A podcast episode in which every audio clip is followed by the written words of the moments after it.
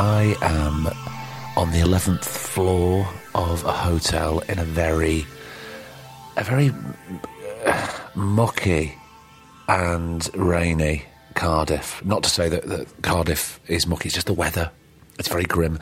So if you hear sort of traffic and so 11 floors up, you can still hear the traffic.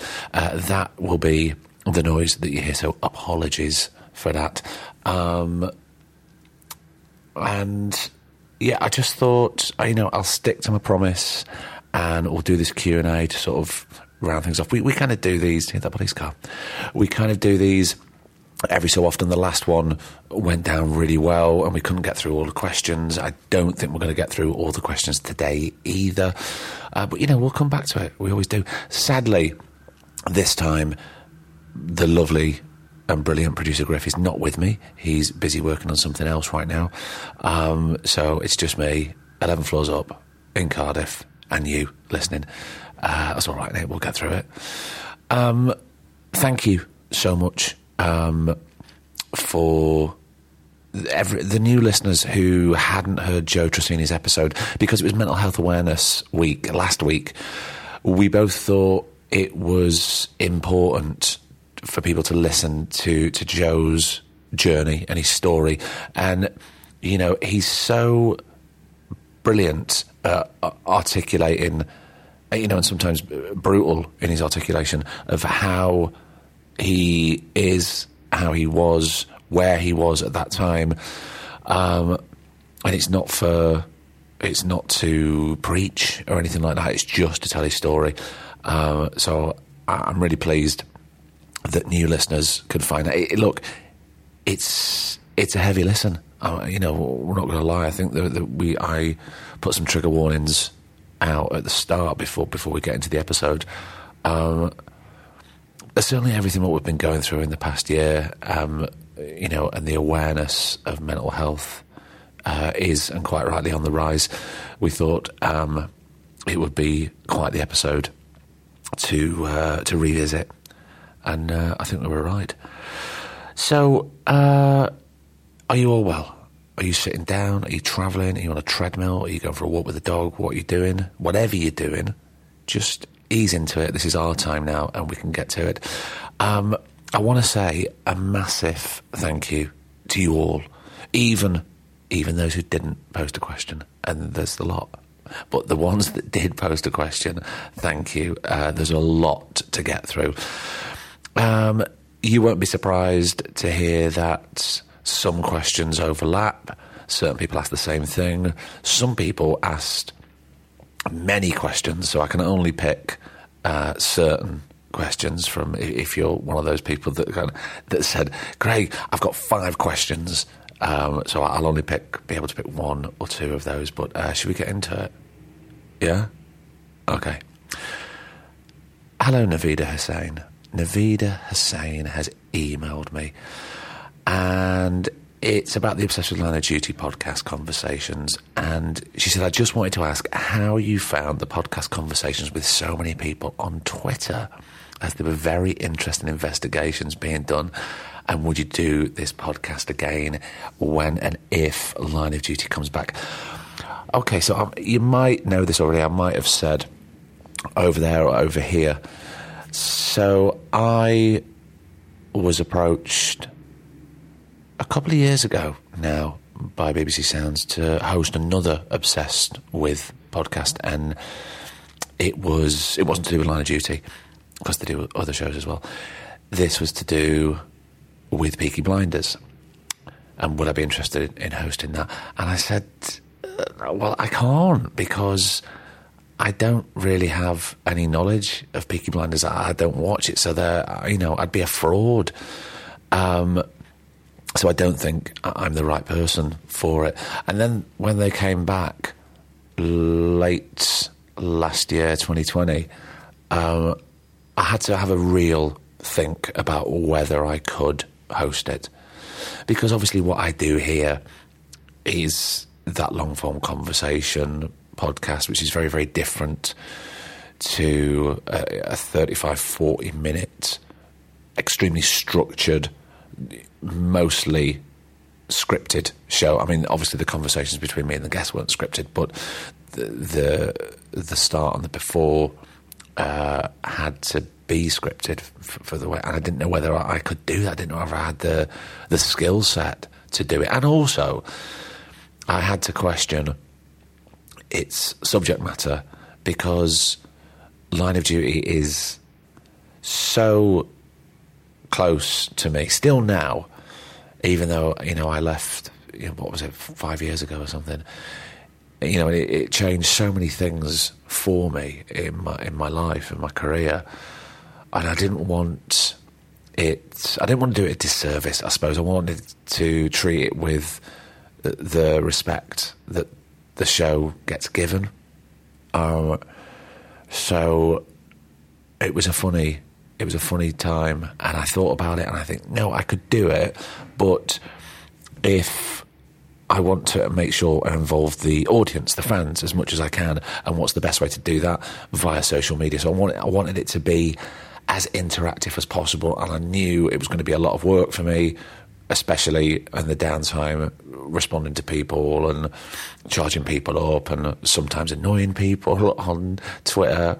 Um, and it just grew and grew. And I think everybody took it with the humour that it was intended to. It was, it was a lot of fun. I mean, yeah, look, it was a lot of hard work, don't get me wrong.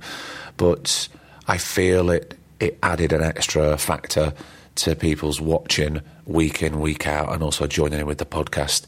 So, um, yeah, it was it was fantastic. It was great. Everybody got on board, um, and the investigations were fantastic because that's what I thought Jed wanted us to do this year. Above all other years, was you know really play detective, which we all did, um, and we were all most of us were, were quite terrible, and I, I was one of the worst. Don't worry. Um, Navida asks, "Would you do this podcast again when and if Line of Duty comes back?" Look, never say never. Who knows what is going to happen in the future? Thank you so much for your question, Navida. I hope I answered that to your liking. Fern Roberts, hello. How are you?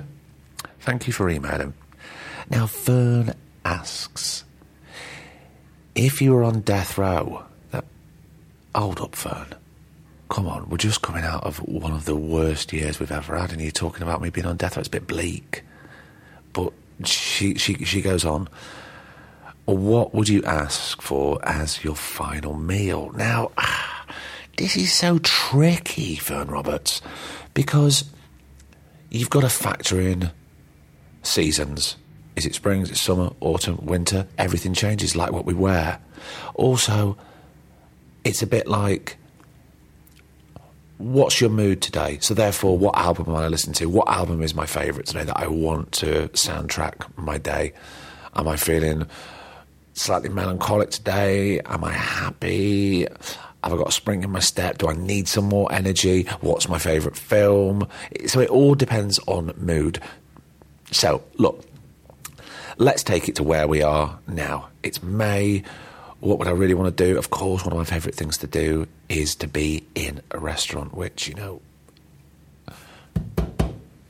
touch wood, we're all going to be back in restaurants safe and sound very soon. Um, I'm very excited about that. I can't begin to tell you. Now, just off the top of my head, I think I'd like look, if I'm dying, I need to start getting numb. I need to be numb. I need to be full, and hopefully it, it, can be quite blurry when they inject that lethal dose into my veins. Um, oh god, it's so bleak, isn't it? Um, so, I think a couple of ice cold vodka martinis to start, just to cleanse the palate, awaken the senses. That'd be very nice. And I think let's just go in with a beautiful, very crispy roast suckling pig on the table, big bowl of greens, like maybe some buttery cabbage or uh, or uh, look, it's my death row meal. I can have whatever I want, can? So a big bowl of buttery cabbage with the roast suckling pig, uh, fresh Caesar salad, with anchovies in, fantastic, and a big bowl of roast potatoes, and sod it, uh, some macaroni cheese as well in there, maybe truffly macaroni cheese. That sounds nice, doesn't it? And a lovely bottle of red, maybe like a monastrell, something like that. That'd be nice. Wash all that down. I'm kind of sleepy, full, slightly woozy, probably feeling a bit nauseous, but it doesn't matter because I'm going to be dying in a minute. So, uh, answer your question, Fern. Sorry, but bleak, wasn't it? Anyway, Matty, Matty Jory, how are you? I'm fine, thank you for asking. Are there any roles that you've turned down that you wish you hadn't? Do you know what? Um, Matty, no, there isn't. I think whenever I talk to younger actors, I always say saying no is so important for your not only for your career but you know for your personal growth because one of the only powers that we have is to say no. Of course, we can say yes because we want to work. Everyone wants to sort of work and progress in their career. But to say no is healthy. Um, and I've never regretted saying no to any. There's been a few things that I've regretted saying yes to. I tell you, no, I'm joking. There isn't really. Oh, yeah, yeah, maybe there is. Um, but no, saying no is is very healthy. I think. Um, sorry, I'm in this hotel room and I'm feeling a bit blocked up today because of uh, this aircon that I've had to turn off in the room. But I think I slept with it on last night. So apologies if I'm sounding slightly um, nasal. I'm trying my best. So no, I, I think turning things down is is as important as, as accepting anything, and that just goes across the board, not not just for acting. I hope that answers your question, Matty. Mr. Anthony How are you, Anthony? How? Are, yeah, okay. Um, Craig, my question is Do you think we will see a series seven of Line of Duty? He also goes on to say, and do you think some of the negative social media reaction to the finale, he also says in brackets, though I enjoyed it, especially on second watch, I told you, I told you that, will discourage Jed from writing more? Well, let's start with the latter. Do I think it will discourage Jed from writing anymore? No, it is is my instinct, and that that's a gut instinct. I have no knowledge of this. I don't think it will. I mean, it just goes to show it's you know it's topped the most watched drama. It's it's number one, right? What was number two? You're asking. Heartbeat with Nick Berry from many years ago. I don't know why. Who knows? Not to say that Heartbeat wasn't great. It had its time and its place, but interesting. Look, you say about the negative reaction, and I've said this. I felt slightly deflated on its on its first watch. I must admit. Um, but going back to it for a second time, yes, I went back to it a third and fourth time, but that's purely for work purposes. But to watch it a second time it was extremely satisfying. You know, I think everybody wanted a big shootout, some sort of urgent exit required. He's done that. He's done that. He's not going to do it again. He's, he's going to surprise you. He's going to pull the rug from under your feet. That's what he does. That's what this show is. And it's right to be infuriated. That's fine. But to be too negative, especially on social media. Look, we all know sometimes what an absolute cesspit it is, and we work hard. Certainly, going back to um, the first question about the interaction on on social media with regards to season six, there wasn't any hate. I was hopefully conducting a group of you know like-minded people who were just adding a bit more texture to, to what they were watching and, and having some fun. So, because uh, you've got to remember, it's not just aimed at Jed, that negativity. That's at all the cast, all the crew, everybody that down tools when production had to stop. They had to restart with all the COVID safety measures in place. It wasn't easy. I know that. It isn't easy. It's still not back to normal now. Um, will it ever be? I don't know. I'm going off on a tangent. Um, so, no, I don't think so, Anthony Howe. Um, I don't think it will discourage Jed at all. But I would urge people to uh, go back and watch it a second time if you're still feeling slightly shortchanged.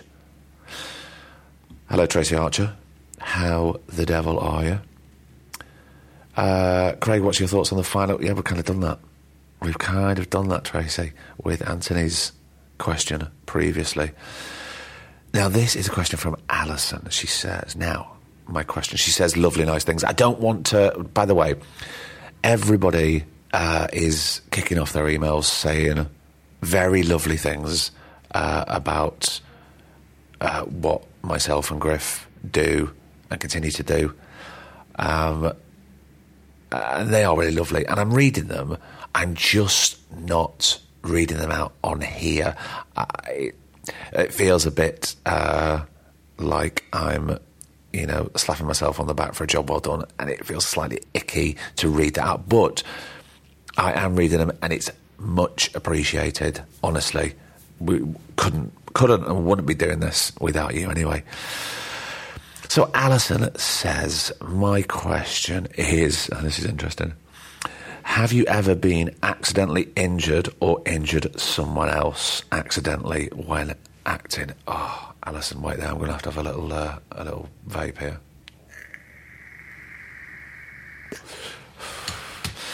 Now, the answer to your question is yes. I have been injured uh, quite badly, actually. So I was filming Misfits for Channel 4. I forget what season it was. It, it, was, I think it was two. It could possibly have been three, but I think it was two. And it was, if you've not seen Misfits, then I do urge you to, to go and watch it. Um, it is a fantastic, groundbreaking series, I think, for its time. It's way ahead of its time.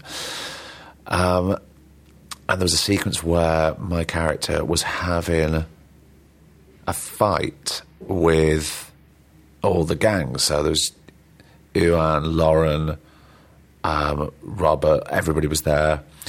And there was a moment, and I, I don't think it was a dream sequence, it might have been a time shift.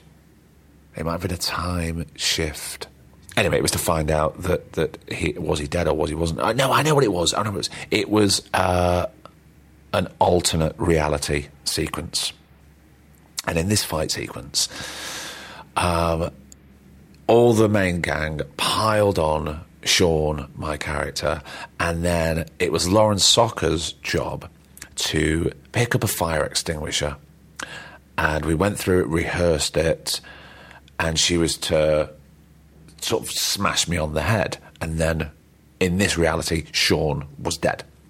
And what the art department did, they put a soft padded cushion underneath the very bottom of the fire extinguisher, so in the, the circular section right at the bottom. And she was to hold the fire extinguisher and bonk me on the head, but not turn it. Not turn it because the sides of the base, you know, it was a real fire extinguisher, so it would have hurt me. And guess what? She did turn it, and it cracked my head open. And I felt in the the rush of the fight sequence, you know, the endorphins were flowing, everybody's energy was right up. And I just felt a sort of bonk on the head during it. And then I put my hand to the top of my forehead, and it just started gushing with blood because obviously, if you get cut on your forehead. There's not a lot of protection there. And I didn't realize at the time, but then once the blood started gushing through my hands, and I heard a scream of Lauren going, "Oh no! Have I killed him? Have I killed him? Is he dead? Is he dead?" That's a terrible. She didn't even spoil out. Talk out from Derby. Um, But she was screaming that she thought she killed me. I was thought I was fine. And then I started to feeling slightly woozy and then looked at all the blood that was just gushing out onto the floor of this room. Um, but luckily, they filmed it. And we obviously couldn't go again because I had to go and see the medic and get my head sort of cleaned up and glued back together. But if you go back and watch that sequence now, that is the scene that they used in the cut, in the final cut. So all that blood that you see from my character's head is actually all my blood. There you go. Hope you're not having any tea. Shirley Burke, hello. My question I noticed that in the final scenes, AC12. Uh, right, okay, so Ted Ted wasn't in a uniform and needed to be let in and out of security by his colleagues. Does this mean he had actually retired at that point? I thought he still had some time left to serve. She also goes on to say, sorry, this is a stupid question. I've misread the scene. It's not a stupid question. There is no questions that are stupid. Um, the way I saw it simply was that he was off duty. But that's all. I mean, we never see that trio off duty, do we? Really? I mean, apart from when Steve's necking all his pills and drinking four bottles of wine. Um, yeah, I just saw it that he was off duty, and he came in to uh, to see Steve and Kate, but had some final business with Pat. So I don't think he misread it. I just think, oh, well, that's me. Someone can correct me if they think I am wrong. Uh, Megan Devereaux, hello to you. Thank you so much for your question. Um, her question is If the opportunity ever presented itself, would you return to line of duty? Either in a flashback or a Dot's not dead kind of situation. We've gone over this, Megan. Or do you reckon that door is finally uh, is firmly closed? Look, I I do think it's firmly closed, and it should be he had his time. He came to an end. I couldn't have wished for a better ending for a character's arc than that. Um, there's a question later on which we'll go into a bit more about this this uh, this ending of season three. So I hope this will answer some more of your question, Megan. No, I mean, look. Here's the thing, right? Let me put this to you. Let's say it's not going to happen. But let's say he came back, or we found that he wasn't dead, or he was doing something else. I mean, come on, you'd feel cheated. I would. I, I don't think. I don't think it would be plausible. Uh, and I think also if he carried on any longer, like, oh come on, you know, we don't never want to feel that you know we're hoodwinking an audience. Uh, but I think that would have been pushing it a bit too far, don't you? You'd feel cheated. Anyway, I hope that answers your question, Megan. Let us move on. Suzanne Sanders, hello. You all right? Thank you for taking the time to email. Now, Suzanne says, excuse me, she doesn't say that, I said that. Apologies for the completely unoriginal question. I think you'll find this is an original question, Suzanne, because we haven't had another one like it on this email run. But who haven't you had on your podcast that you would love to sit down and chat with? On taking that further, who is no longer with us that you wish you could have spoken to? Um, so, yeah, I mean, reverse that, Suzanne. It's not unoriginal, it's actually a very good question. Um, I have been asked it before, and it changes. You know, it's a bit like the the album and the film or the, the death row meal. It, it changes every day. But one person who sticks in my mind, who's no longer with us, would be the ex chef and uh, travel documentary maker and author Anthony Bourdain. I think there would be a lot to unpack. He's had a very rich, textured brutal, sometimes life, um, and his passing was extremely sad for a lot of people. Um, there's a great documentary actually at the end of Parts Unknown, which is on Netflix now, not sponsored by Netflix, but it is there. And his colleagues and crew members who worked with him for years very candid about the type of person who Anthony Bourdain was from, from day to day.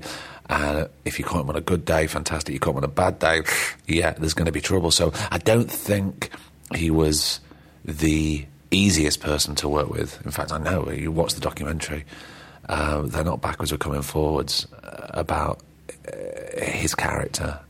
Um, you know, traveling around the world with. It's hard enough to travel with people anyway. You know, you have to have a certain rapport and uh, generosity. I think when traveling with with certain people, you know, you may meet that person throughout your life, and you just go, I can just be with you, I can just travel with you. It's very, very easy. There's no drama. Uh, I don't think he was one of those. So I, I would love to have sat down with Anthony Bourdain and uh, and unpicked what was going on. Hopefully, that would have been interesting. But yeah, if you don't know who he is, read uh, Kitchen Confidential to kick off with. It's a fantastic book. A Cook's Tour after that is great.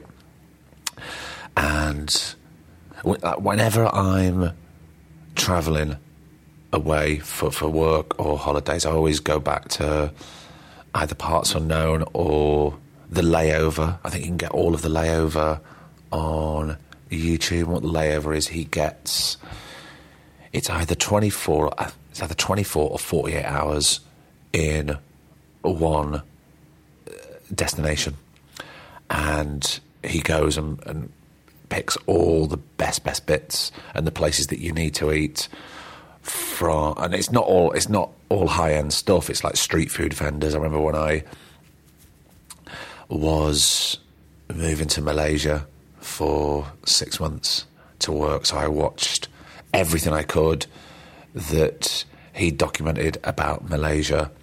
And then i was going to singapore so i watched a singapore documentary and found right, where are his recommendations? I want to go there. So I sort of made a pilgrimage to all these different places and these street food vendors. Um, yeah, that would be my recommendation. Uh, let's go on. Laurie Blair, thank you. You say lovely, nice things, which I will not be reading out, but we are grateful. Thank you very much.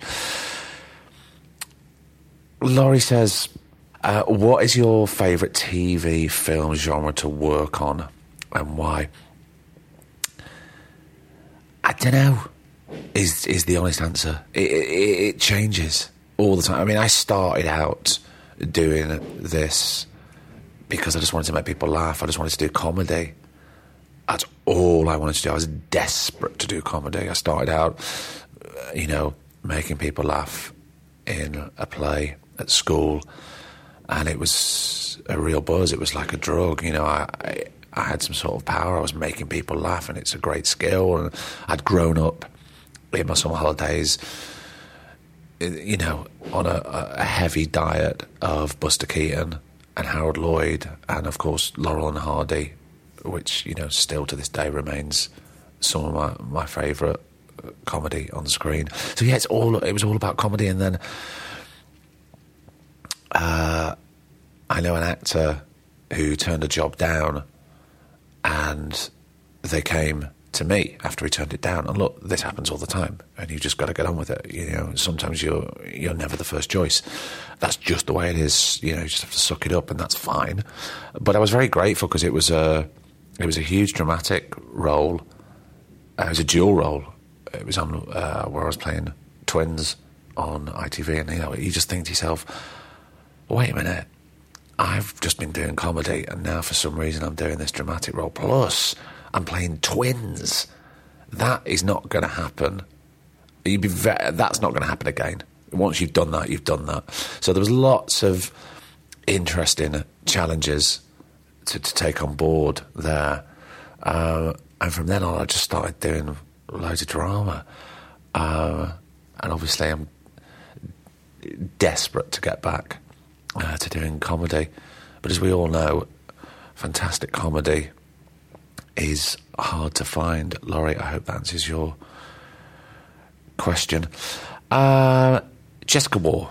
Jessica War has um, emailed in how many? Six questions, Jess. Come on now, you know I'm not going to get through them all. So let's go with the first one. Jess says, What inspired you to start the Two Shot podcast? Was it an individual or another podcast that inspired you? Okay, now I might have said this before, but if you come into this new, then maybe you don't. So I had finished a very big acting job and things were desperately quiet. I'm not going to lie, you know, as it always is. It's uh, it's uh, a precarious tightrope of a business, and it was a it was a it was a very dull and uncreative time for me with regards to acting, and I felt like, well, I, don't have any power at the moment. I'm not getting scripts, but I wanted to do something, and I was listening. I was listening to a lot of podcasts, a lot of long form interview podcasts, and they ranged. Some of them were, were great. Some of them were, were kind of quite patronising and quite awful, and they weren't honest. And I was thinking about old school interviews um, and how they were done, and it wasn't about creatives, actors, musicians, whatever, coming on to flog a series or talk about the new album for like 12 minutes or something. I just things like that were were slightly crude to me. I didn't like that. I wanted to. The thing is, I wanted to get to know people more, and I'm fascinated by people. That's what drives me to do this all the time. Is the the, the fascination with with human beings and what we can learn from what I can learn and what you know you listen and if it connects with you or with your life or maybe it's just a bloody interesting tale that this person has to tell and we get to know more about them with regards uh, we get to know more about them in regards to them going, oh, I've got this show, or this album's out now, or this tour's coming out, or I'm opening this new restaurant. I wanted to put all that aside and try and, I suppose, develop some other skill. Because if you're not acting and you're desperate to be creative, you want to try and learn and do something else. And I'd, I'd got to 40 so it was my uh, midlife crisis podcast. I thought, well, I've got to do something. Not that I was going to walk away from the acting, but I just wanted to do something else and try and have another skill and learn from it. And also listen to other podcasts and go, yeah, that's not how I would do it. I want to have a slightly different approach and really focus on the guests. Uh, I'm aware that this actual podcast you're listening to now is the opposite of whatever my manifesto was to start with. Um, but then I, I, went out for dinner with Vicky McClure, and we were talking about Joseph Gilgun, and he was going to start a podcast, and it, it didn't happen, but Vicky said, "Oh, one of Joe's best mates from school um, knows all the tech stuff, and it was like five years ago. I didn't know anything about how to start it up or what it was going to be, how I was going to do it. It was you know starting from scratch, and myself and producer Griff uh, linked up on email, and then within a week, I think, we met up in the Britons Protection pub that is in Manchester. If you don't know it, get yourself down there. Proper old school pub, very good pies in the winter. If you like a pie, get yourself down there. Um, and we met for the first time, and we had a list of, I don't know, 25 names of what, of what the, excuse me, of what the podcast could be called. And uh, we whittled it down. We did some text in and said, We've got these two names. What do you think? Friends decided it should be called the Two Shot Podcast. And within a, a week, we started recording. And we were working together and getting to know each other as well because we we didn't know each other. So you're working together in a professional capacity, but also, you know, you've got to form a, a, a new relationship, which is what we've done, and long may it continue. So that's that was the birth of, of how it started. I hope that answers your question, Jess. Um, what we on? Oh, we're getting into it. Right, let's uh, let's all go and have a toilet break and a cup of tea, glass of water, uh, beverage of your choosing, and I'll uh, I'll see you back here in a minute. Nice one. And we are back after that short break. Everything all right? Got your drink? I'm gonna have a little sip here. Wait there. Better. So, our next question comes from Phil Gow, who I believe to be uh, based in Lancashire, or he certainly was because it because he talks about uh, Blackpool Fylde College uh, alumni, which is where I started training after secondary school. I went there for two years prior to drama school. And he talks about John Simm and Kate Ford, who's excellent as Tracy Barlow on Coronation Street. And he talks about, you know, down the road, Blackpool Sixth Form, which is sadly no longer there, John Robb, Lucy Fallon. Um, how would you fancy doing a show with all of you? Yeah, well, that is interesting because um, I was working with John last year on a new on a new detective drama uh, based on did I say based? Based. Based on the Peter James detective novels, and we filmed two of uh, the adaptations of the books last year in Brighton, and we wrapped just before Christmas. The second one's coming out uh, after summer, I believe. And then we're back to it. We've been commissioned to shoot another three films. They're sort of standalone pieces for ITV, and I think they're going to come on BritBox as well. If you have BritBox, I don't have BritBox. Anyone have BritBox? Yeah. Anyway, watch it on ITV or VPN if you're uh, across the water anywhere. So I am working with John again, and we start that in August of this year. Um, but Phil goes on to say, Who is your most famous alumni colleague? Have you worked with anyone? I kind of answered that with, with John. Uh, I think the most famous uh, alumni, not a colleague, but so I, have never, if I ever met him, is David Thewlis. I don't think I've met him, but I know his parents used to. Did they run? They either ran a newsagent or a toy shop in uh, St Anne's. I can't quite remember. Anyway, David uh, Thewlis, I would say. Uh, thank you, Phil, for that question. Let us move on. We are kind of running out of time here.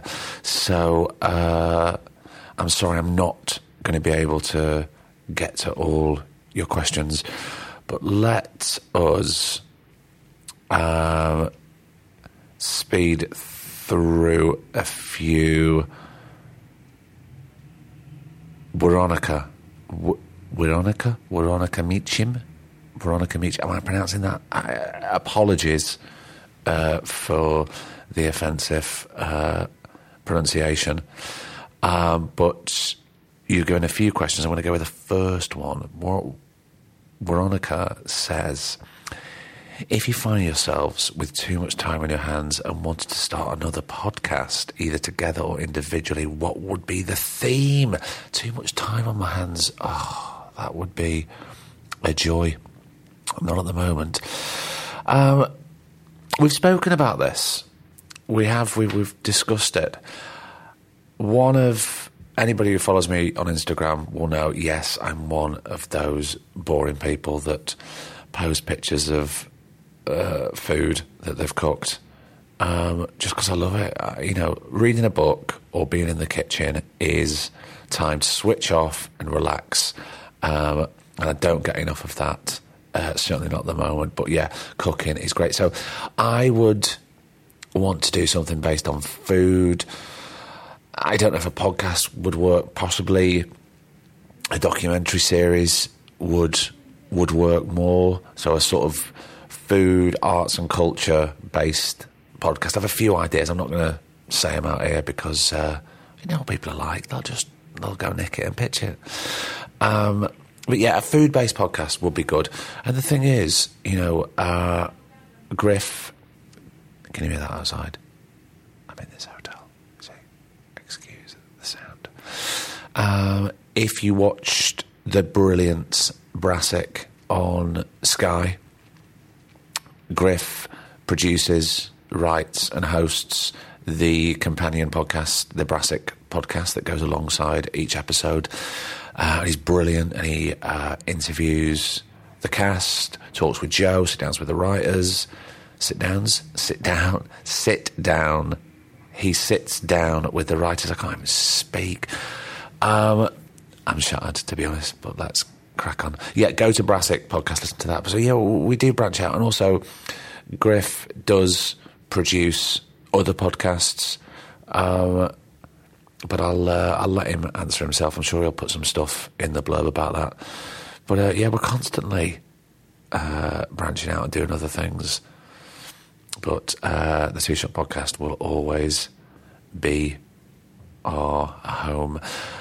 Uh, Vicky Horsepool, how are you doing? Thank you for your question. You say uh, you've worked with Martin Compston on a few films. Yeah, many over the years. Which was your favourite to work on, and which is your favourite to watch? Um, and thank you, uh, Vicky, for saying lovely things at the end, which I'm not going to read out. But um, she she ends the the email by saying uh, that Martin's episode of uh, TSP was one of her favourites. Uh, she went that mayonnaise story. Yeah, well, sadly, that's true. If you haven't heard Martin's episode, do go back and listen to it. It's episode 100. I think it's amazing. Is there any chance of having him on again? Look, the door is always open for Compston to come on. Um, he knows he's always welcome. Now, which was the favourite one to work on? Um, look, Soul Boy had its challenges. I'm not going to lie, it was a low budget film. Myself and Martin had to learn from the ground up about Northern Soul dancing. We're not, uh, well, I'm certainly not. Martin's a, a, much better dancer than I am with regards to Northern Soul, which was tricky because we had three or four weeks of quite intense training of Northern Soul. So we were just fed a diet of moves and music uh, and we were in Stoke on Trent. Um, no, no disrespect to Stoke on Trent, but yeah, it was uh, it was a tough shoot. Um, I preferred, not preferred. Look, just going back, I don't watch anything back. I don't watch. I don't sit down and go. I'm going to pop on Ghosted. I'm going to pop on Soulboy. I'm going to watch. It just doesn't happen. I just don't watch it back. Um, it's you know, it's it's the process for me. And uh, but I loved working with Martin on Ghosted, which was a, a, a low budget prison drama that we did uh, for so many reasons. Well, one because I love working with Martin and he's fantastic company and a very close friend. But we we shot Ghosted in scene order, and I think in twenty odd years that has happened twice on a job. It, it never happens for for all sorts of logistical reasons. It, just it just doesn't make sense to do it like that. But we were in a closed set, so a closed prison set. We had the luxury of doing that, so we thought, why don't we do it? Uh, and it really helped everything. And it was a it was quite a a short and brutal shoot, but um, everybody was doing it for sort of you know next to no money, and we had a we had a really good time. Neil Maskell was in it as well. Uh, Roger Evans was in it. It was great. It was a, a, a really fantastic, uh, happy, happy shoot. Um, and it was this is how low budget it was. Myself and Martin, who you know we didn't live in London at the time, uh, they couldn't even afford to put us up in like an apartment or uh, a hotel for the duration of the shoot. Uh, so we ended up staying at Art Malik's house because he was in it and he was one of the producers. Low budget filmmaking, everybody. That's just how it happens. Um, look, we're going to wind this down now. Um, let's see about who are the final questions. Okay, uh, Tanis has sent an email from Canada, and this is quite interesting. I mean, it's just like nice rapid fire questions. Cats or dogs? Cats, definitely. They can look after themselves. That's what I need. Milk or cream? Milk. Why? Because if I'm having a dessert, if I'm having a beautiful hot cherry pie fresh out of the oven, I don't want cold cream on it. I want cold ice cream. That's just the way it is. Bottle or tap, depends what we're talking about. I'm going to say bottle for now. Whiskey or gin, it's not an or, neither. Ketchup or mayonnaise, mayonnaise all the way. Thank you, Tanis. Let's get some, let's get, all right, two more questions. Ella Preston has sent in a few questions here, and I'm going to go with the first one, and it's a line of duty based question. Bar Dot, who is your favourite line of duty character of all time? I mean, this is so difficult. So difficult. Let's, for one second, let's put the main trio out of the equation. That's very hard to separate those three. So let's just put them out. They're all great, and I love them dearly. Over the years, look, look, I'm going to say it. Tony Gates, Lenny James, the man who started and changed everything. Lenny as a human being, as an actor, but Tony Gates as a character. Uh, with so much empathy for him, especially in that final scene, which if you haven't seen, he jumps in front of a truck. Um, spoiler. But, you know, I've never been so shocked and sad to read uh, what happens on the page of a script for some time and what Lenny brought to it with his skill and the way he is as as a human on set and as a as a number one. Um, he just set the bar so, so high. And I don't know if you know, but he was the person who set the benchmark for those big, long interrogation scenes in the glass box. He, glass box, sorry, I can't speak. Um, he was the one that said, um, no, we should do it all as one take, like a, a small piece of theatre to keep the energy flowing through the scene. And yeah, that was uh, the way it was and the way it shall always be. And that's thanks to Lenny. Oh, guys, look, I think we're going to have to call it a day. We've got so many more questions to get through. Uh, but what I've done, okay, I've flagged all the questions. I'll keep them on file and we'll go back to it. We'll revisit it uh, in a, a month or so and hopefully Griff will be with me at that point, and uh, he can probably ask the questions, and then we can answer them. But uh, look, thank you so, so much for sending these in. I hope I've answered everything okay. And uh, if it goes well, then we'll do more. Uh, but next week, we're going to get back to the way uh, Two Shot Podcast has been and, uh, and will be with another beautiful and brilliant guest.